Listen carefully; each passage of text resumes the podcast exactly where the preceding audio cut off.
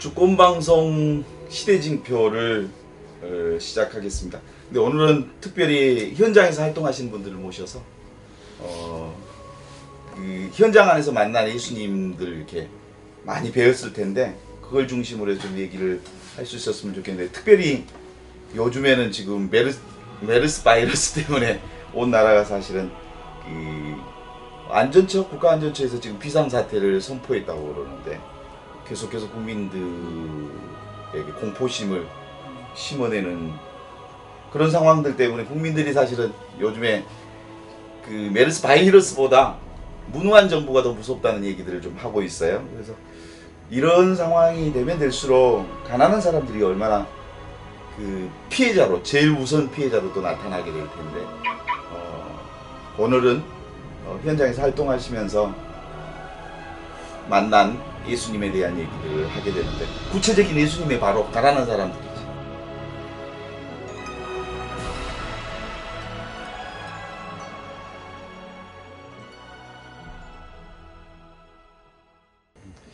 어, 마태복음 25장에 그렇게 말씀하시잖아요.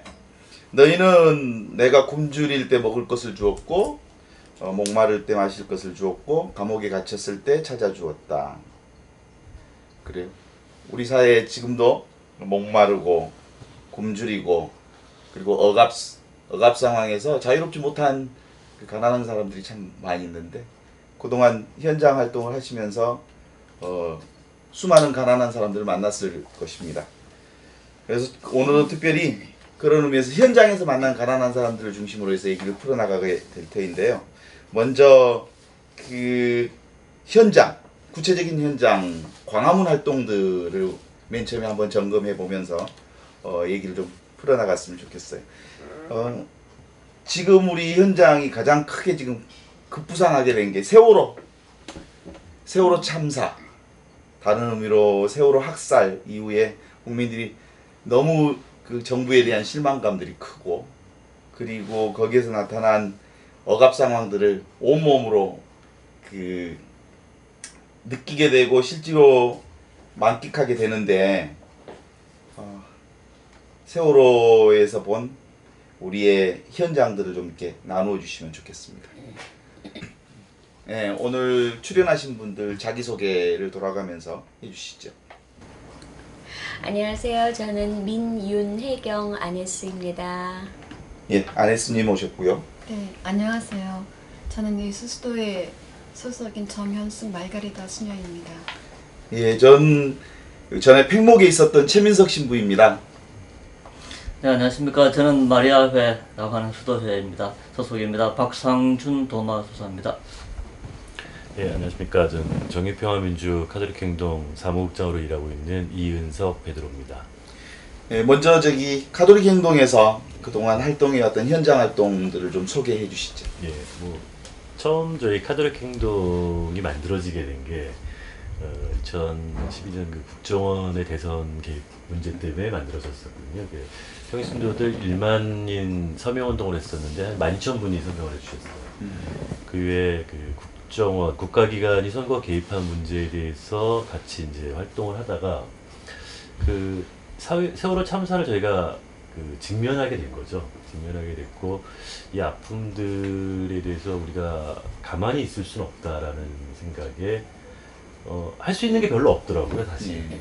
결국 저희가 선택할 수 있는 거는 기도하는 것밖에 없었고 그렇다면 기도를 할 수 있는 공간은 거리에서 할 수밖에 없었고 그래서 대한문에서 이제 일주일에 한 번씩 그 미사를 같이 시민들과 같이 드리게 됐죠. 그 이후에 이제 세월호를 만나게 됐고 그게 지금 1년이 넘어가는 상황입니다. 예. 그, 어, 정의구현 사재단의 전종훈 신부님하고 이제 얘기를 하는 과정에 자기 사제 서품 지금 한 25주년 가까이 됐는데 그동안 사주 서품 이후에 교회가 자기에게 한 말이 있다고. 가만히 있으라. 자꾸 가만히 있으라고 그래서 그랬는데 그 가톨릭 행동도 암묵적으로 가만히 있으라고 하는 교회의 그 흐름 속에 있었던 거죠. 그렇죠. 가만히 있을 수 없어서 가톨릭 행동으로 시작했다는 말씀을 하시는 건데요. 어, 수사님은 어떻게 그 현장 활동에 관련해서 그그 눈을 뜨시게 되셨나요? 제가 예전에 2009년도 9월 달부터 필리핀에서 잠시 있었어요. 필리핀 다바오라고 하는 곳에 있게 되는데 주위에 수도원 주위가 참 정말 가난한 사람들이 많이 보였어요. 그래서 야 저 사람들 우리는 한국어 너무나도 대조가 되니까는 한국 사람들은 크, 뭐 맛있는 걸 찾아서 뭐할 멀리 두 시간씩 차 타고 막 가고 그러잖아요. 그런 그분들을 보니까 참 먹는 것들도 참 형편이 없다라고 할까요? 그렇더라고요. 그래서 아 이분들은 그냥 먹고 살기 위해서 먹- 살기 위해서 먹는 것이 아닌가 그런 생각도 하게 되면서 상당히 예수님께서 가지셨던 뭐라고 할까요? 일종의 연민이라고 할까요? 그런 것들을 많이 느꼈어요 하면서 한국에 돌아가게 되면 가난한 사람들 위해서 많이 그들과 함께하는 그런 활동을 하게 되, 해야 되겠다라는 생각을 하게 되었어요. 그렇게 해서 다시 우리나라 돌아와가지고 처음에는 국제 엠네스티하고 사실 좀 관계를 가, 갖게 됐었어요. 그 인권들 많이 부러지는 그런 곳이죠.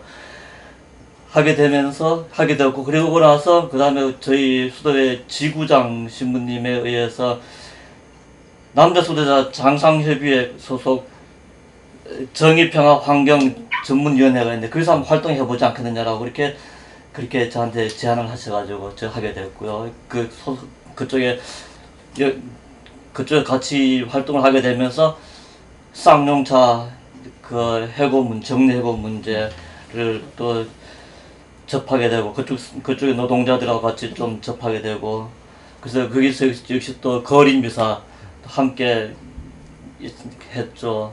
하고 그리고 나서 세월호 또가 터지 세월호 문제가 터지고 하니까는 아우 진짜 너무나도 아픈 사람들이 많다라는 것 많이 실감을 하게 되고 그렇게 되면서 그 또 사실들 또 보게 되면서 아, 이 정부가 너무나도 이 세월호에 대한 것 진상을 밝히기 싫어하는 듯한 그런 모습들 참 많이 보게 됐죠. 그래서 이런데 조금 조금씩 깊이 관여하게 됐다고 할까요? 그렇게 이야기를 할 수가 있을 것 같아요. 예.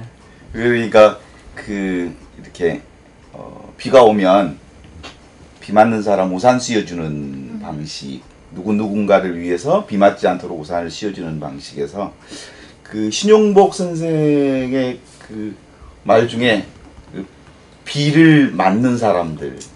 사실 비를 맞고 있을 때 우산을 씌워주는 것보다 더 기- 중요한 것은 그 비 맞는 현실 아- 안에 함께 비를 맞아주는 것이라고 그러는데 네, 그런 의미에서 사실은 교회가 그동안 어, 가난한 사람들을 위해서 우산을 씌워주는 작업을 했다면 이제는 어, 조금 더 한 단계 한 발 더 나아가서 비 맞는 사람들과 함께 비를 맞아주는 방식으로 가는 데까지 우리가 좀 비전을 가져야 실제로 가난한 이들과 함께 하는 것 아닌가 뭐 이런 생각이 드는데 실제로 이제 어, 세월호 우리 저기 말가라 수녀님은 어떻게 그 현장과 어, 결합하게 되셨나요? 어, 저는 강화문에 오게 된 것, 또 처음엔 대한문이었어요. 네. 대한문에 오게 된 것이 어, 제가 사실은 어, 세월호에서 희생된 박성호 임만회의 이모 수녀입니다. 어, 사고가 나고 나서 너무나 어떻게 할 바를 몰랐어요. 그래서 그냥 어, 어떻게 할까 기도하고 정말 멍하니 앉아 있었는데 어, 그래도 가만히 있을 수 없어서 어, 그 광화문이라든가 아니 어디 세월호에 관한 무슨 집회나 이런 것이 있으면 다 나왔습니다. 수녀님도 가만히 있을 수가 없었네. 그렇죠.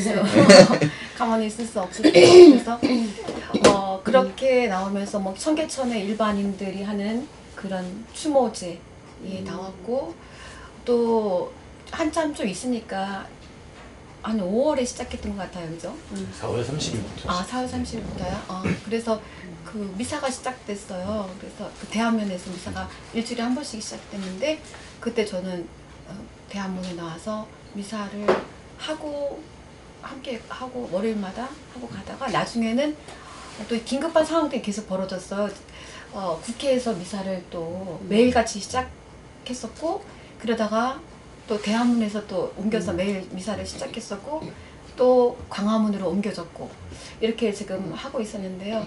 그때마다 올 수 있는 한은 계속해서 나오려고 했어요. 매일 미사를 저희는 어차피 해야 되는데 어, 미사를 드릴 때 되도록이면 가능하면 광화문에 미사를 와서 함께 하고 왜냐하면 또 제가 그렇게 올 수밖에 없었던 것이 일반 성당에서 미사를 하면 음, 정말 그 이런 커다란 참사가 일어났음에도 불구하고 아무 일이 없었던 것 같아요. 음. 음. 본당에서는 그냥 아무 일이 없었던 것처럼 똑같이 이제까지 있었던 것처럼 그 사건이 없이 그냥 전에처럼 똑같이 이렇게 미사를 하는 거예요. 저는 그것이 도저히 용납할 수가 없었어요. 받아들일 수가 없었어요.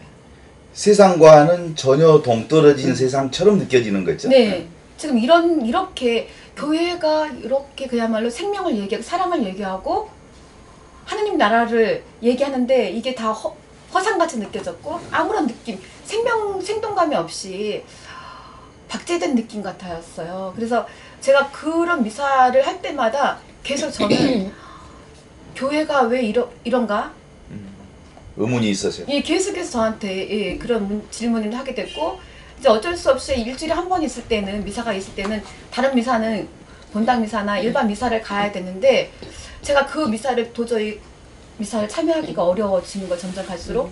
그래서 되도록이면 현장에 나와서 미사를 하게 되고 그 미사를 통해서 미사를 하면서 신부님들 강론이라든가 오신 분들이 세월호를 정말 아픔을 기억하고 진실을 밝혀야겠다는 그런 어, 생각들을 가지고 계시고 기도를 함께 하고 행동하는 그런 모습들이 어, 여기서는 이 사람들이 어, 세월호의 그런 시대적 징표를 읽어내는 사람들이다. 음.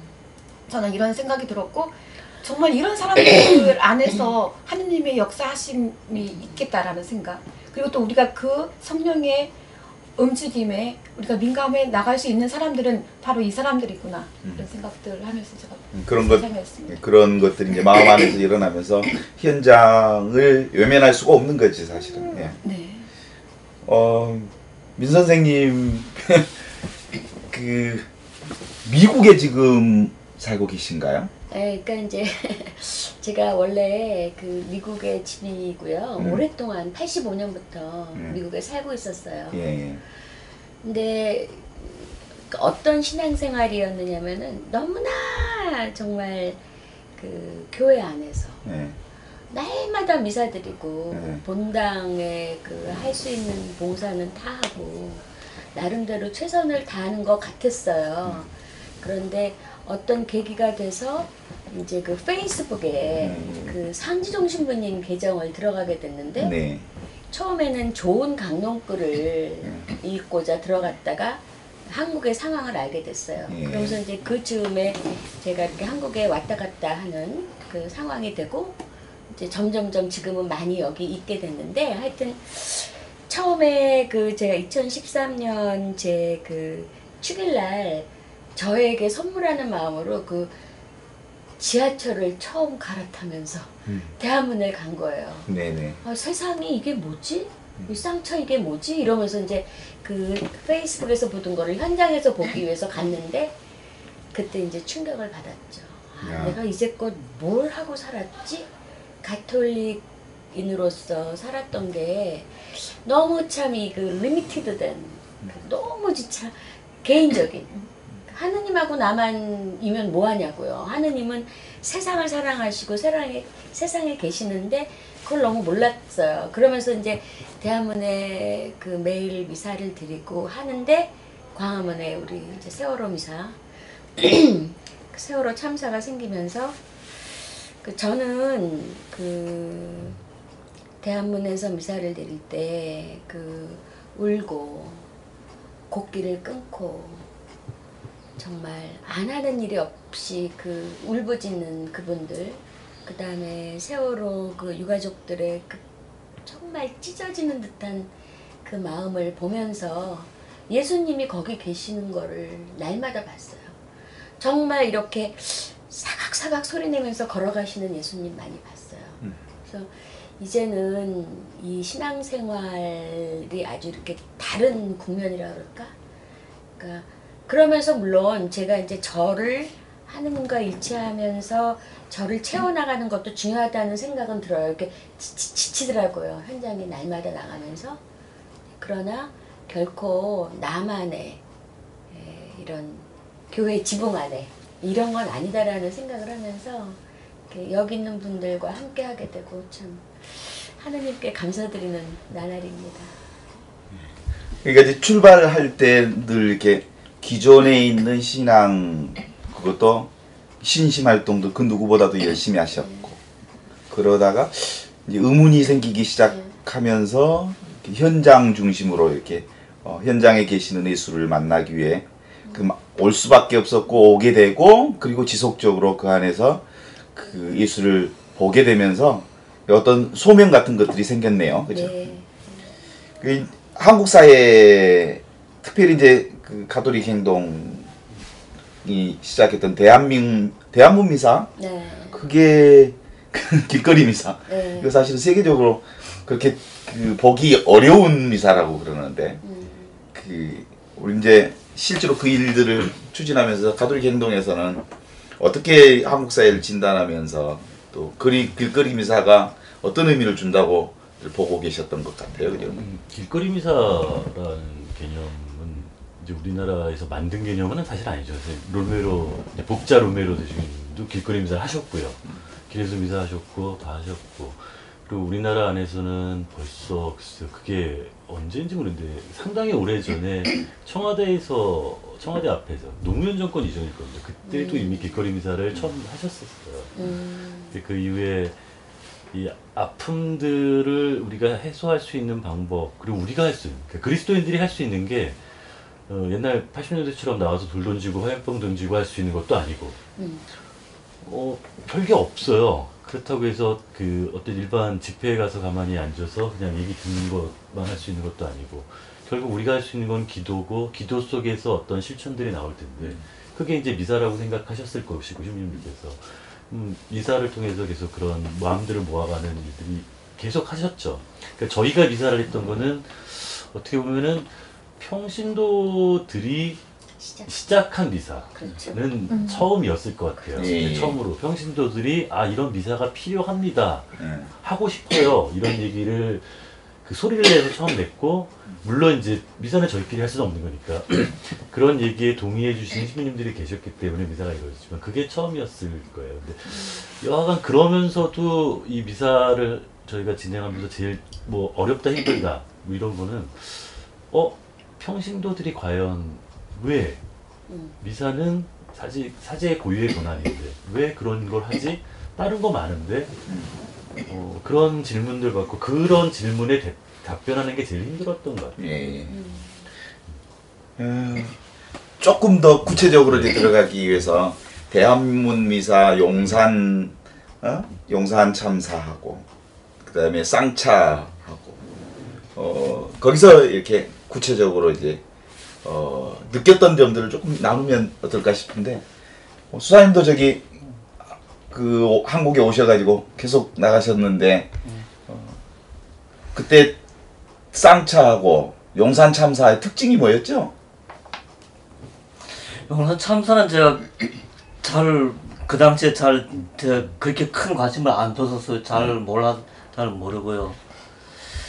글쎄 어 쌍차나 쌍- 근데 가만 생각해 보니까 쌍차나 용산이나 경찰에 의- 의한 폭력적인 진압 그땐 그런 게 아닌가. 국가 폭력. 그렇죠. 아주 방패로 또 곤봉으로 막 휘두르고 발로 막 짓밟고 하는 그런 것들을 보면서 아우 진짜 이게 이게 이게 진짜 민주 사회의 공권적인가 싶은 생각들을 와 근데 얼마나 보- 보면서 마음이 아팠는지 진짜 몰라 이거 이, 진짜 이거야말로 국가 폭력이다 공권적이라고 하는 것이 어떻게 보면은 어디서 보니 이게 적혔더라고요. 합 폭력의 합법성이 부여되는 그런 것이다. 그때 그렇게 적혔더라고요. 근데 진짜 폭력이라는 것은 어디에도 진짜 그 어떤 합리성을 부여할 수는 없는 것인데 이런 게참 진짜 마음이 아파, 아프더라고요. 이게 공권력이라는 게 이렇게 가난한 사람, 모든 사람들이 나의 힘을 이렇게 그 공적인 역할을 할 수 있도록 힘을 모으고 모으고 모으고 모으고 모아서 준 거죠. 네. 그럼 그 모은 공동의 그 힘을 어 가난하거나 힘이 없는 사람들이 힘 있는 사람들이 힘 없는 사람들을 괴롭히거나 어, 무시하거나 이럴 때 그 합한 공권력이 그 약한 사람들 을 지켜주기 위해서 그 공권력이 만들어진 거 아닐까 아마 그런 의미로 이제 시작됐을 텐데 사실은 보니까 또 힘 있는 쪽을 두둔하는 게 공권력이 되는 거 보면서 얼마나 내면 안에서 분노들이 일어났단 말이죠.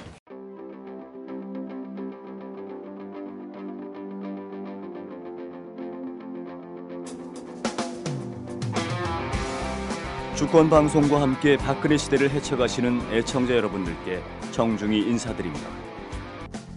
주권 방송이 민중의 눈과 귀를 멀게 하는 공중파와 종편, 신문들에 맞서 진보 언론의 사명을 다할 수 있는 힘은 애청자분들의 적극적인 참여에 있습니다. 주권 방송을 후원해 주십시오.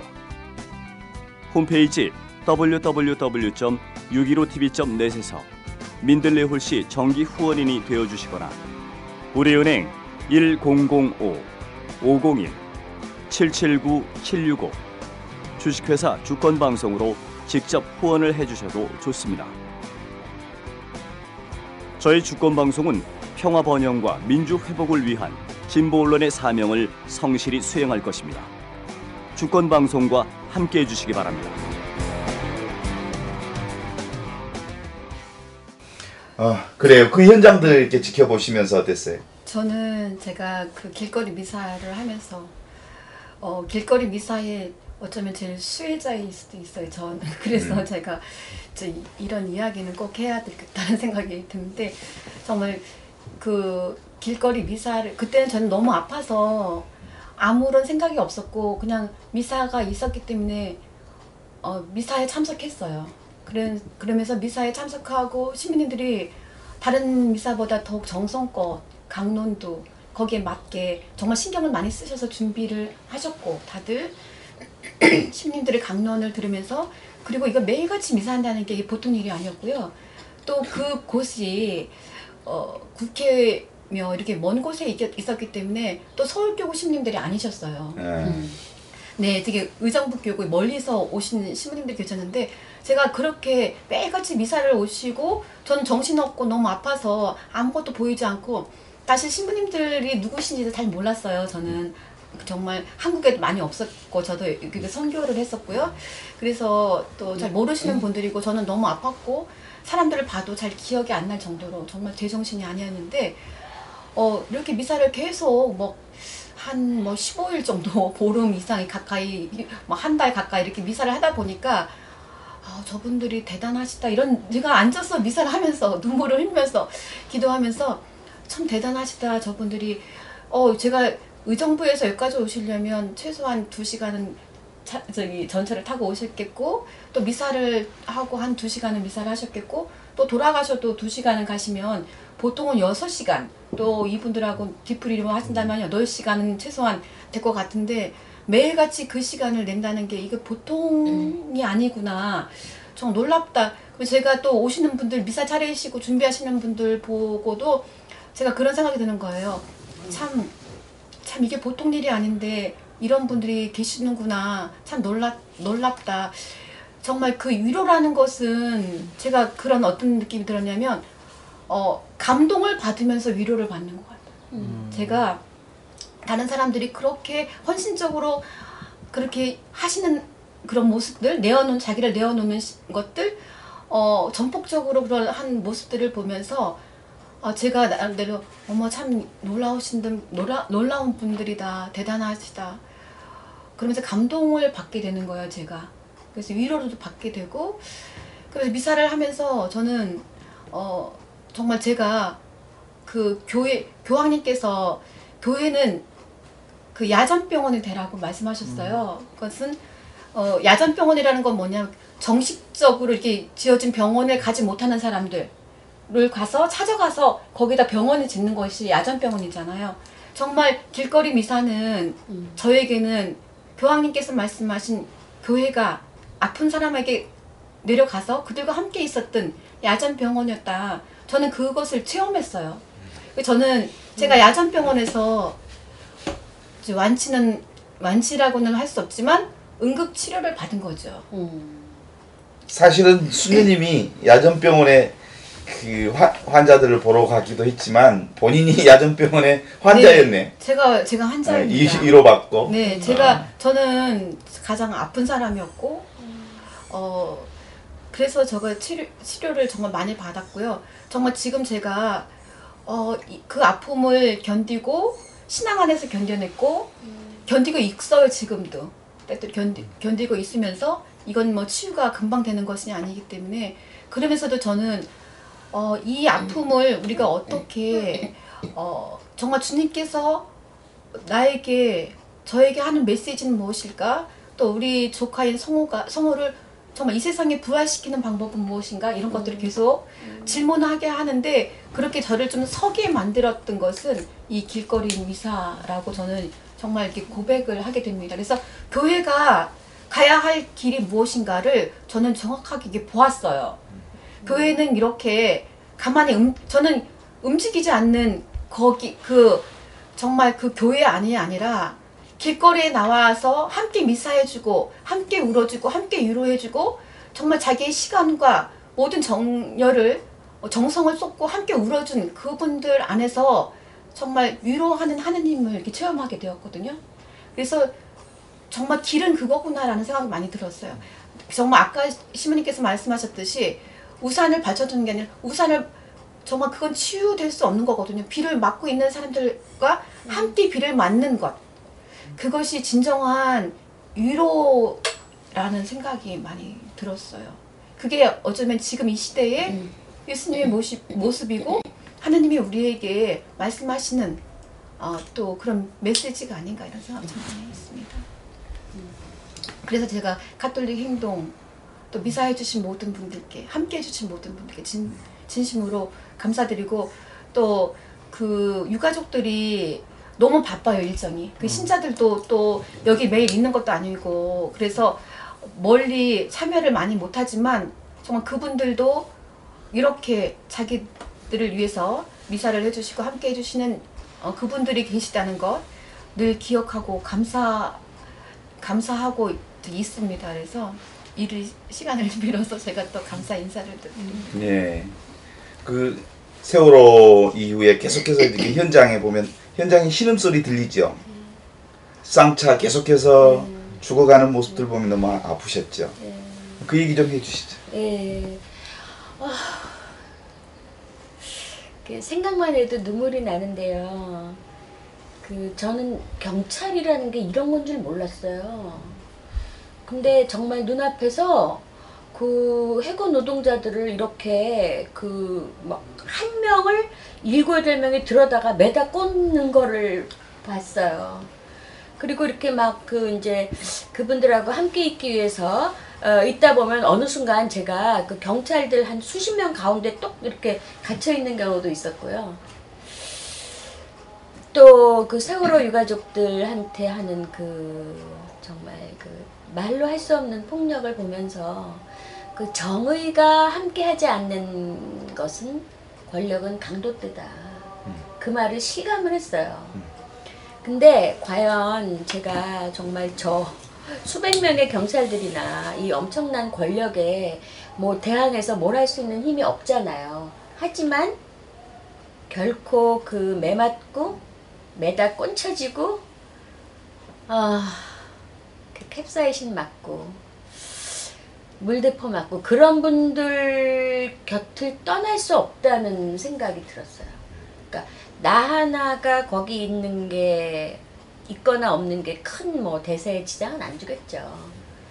그렇지만 아 이것은 지금 이 시대 이 나라의 이 시대를 살아가는 그리스도인으로서 어떻게 내가 피할 수 없는 끌어안아야 하는 내가 지고 가야 하는 기꺼이 안아야 하는 십자가라는 생각이 들었어요.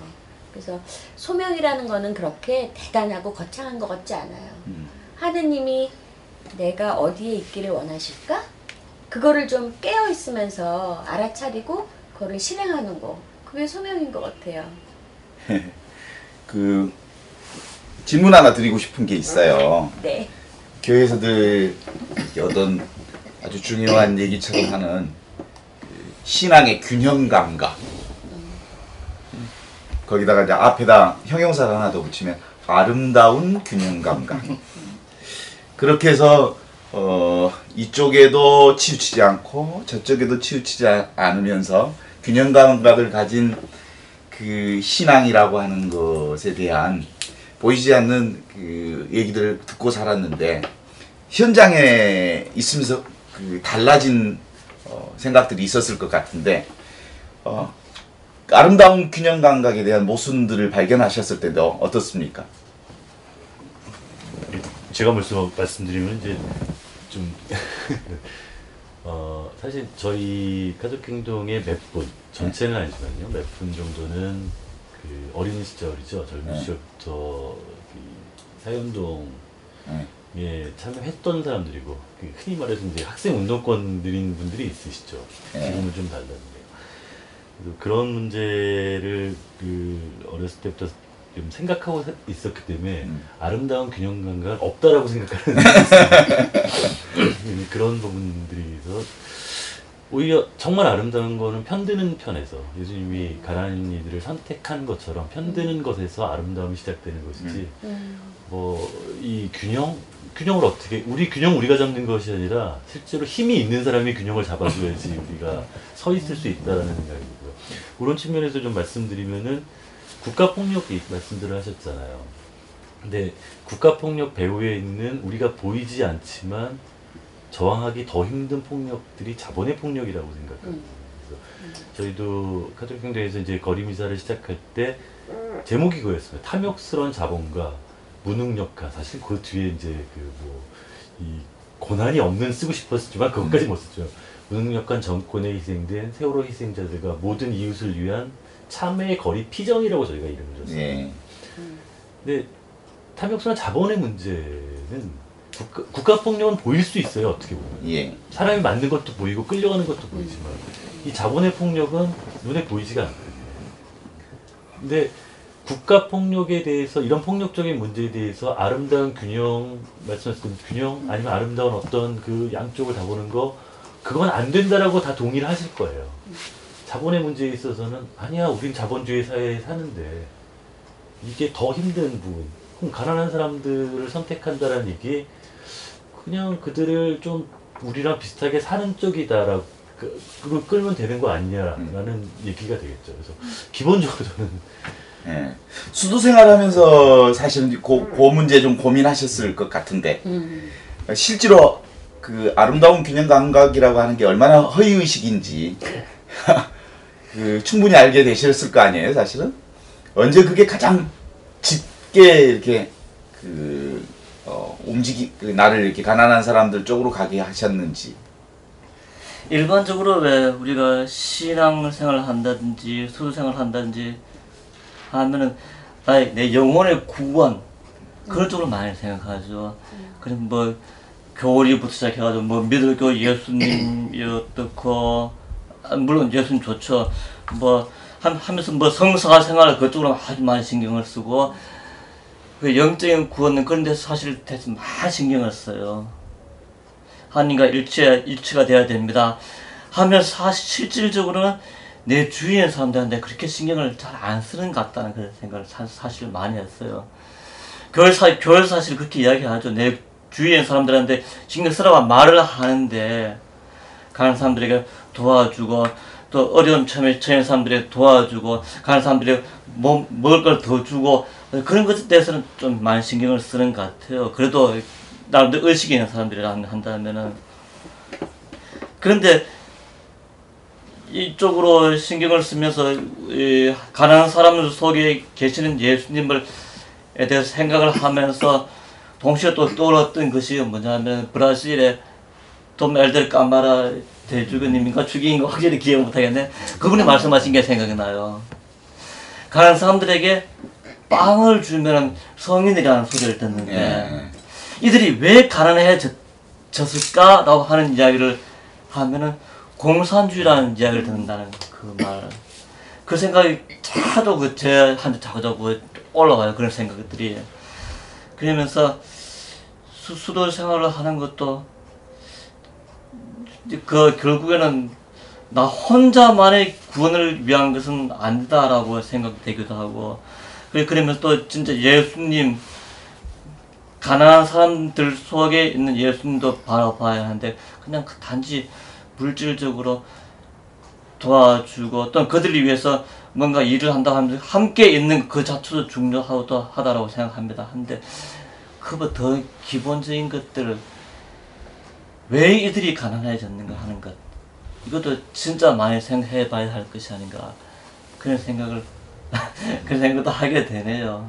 예. 저는 가, 그 아름다운 그 균형이라는 게 여기에 정말 마땅한가 예. 음. 그것부터 질문을 해야 된다고 생각해요. 이게 저는 그이 세상에 저는 이 세월호 사건을 통해서 저게 정말 깊이 느낀 것이 뭐냐면 이 세상은 정말 두 개의 깃발의 그 이냐쇼 영신 수련회 보면 두 개의 깃발이 있어요. 그리스도의 깃발과 악의 깃발. 정말 이거는 확연한 거예요. 그 탐욕과 그야말로 그 재력이죠. 돈과 또 권력과 교만과 그런 것을 가져서 그 교만이 하느님까지 넘어가서 생명을 건드리는 거잖아요. 그것은 있을 수 없는 일이죠. 그런데 이미 하느님의 손까지 하느님이 그것 금단의 열매를 따먹는 것 같은 거죠.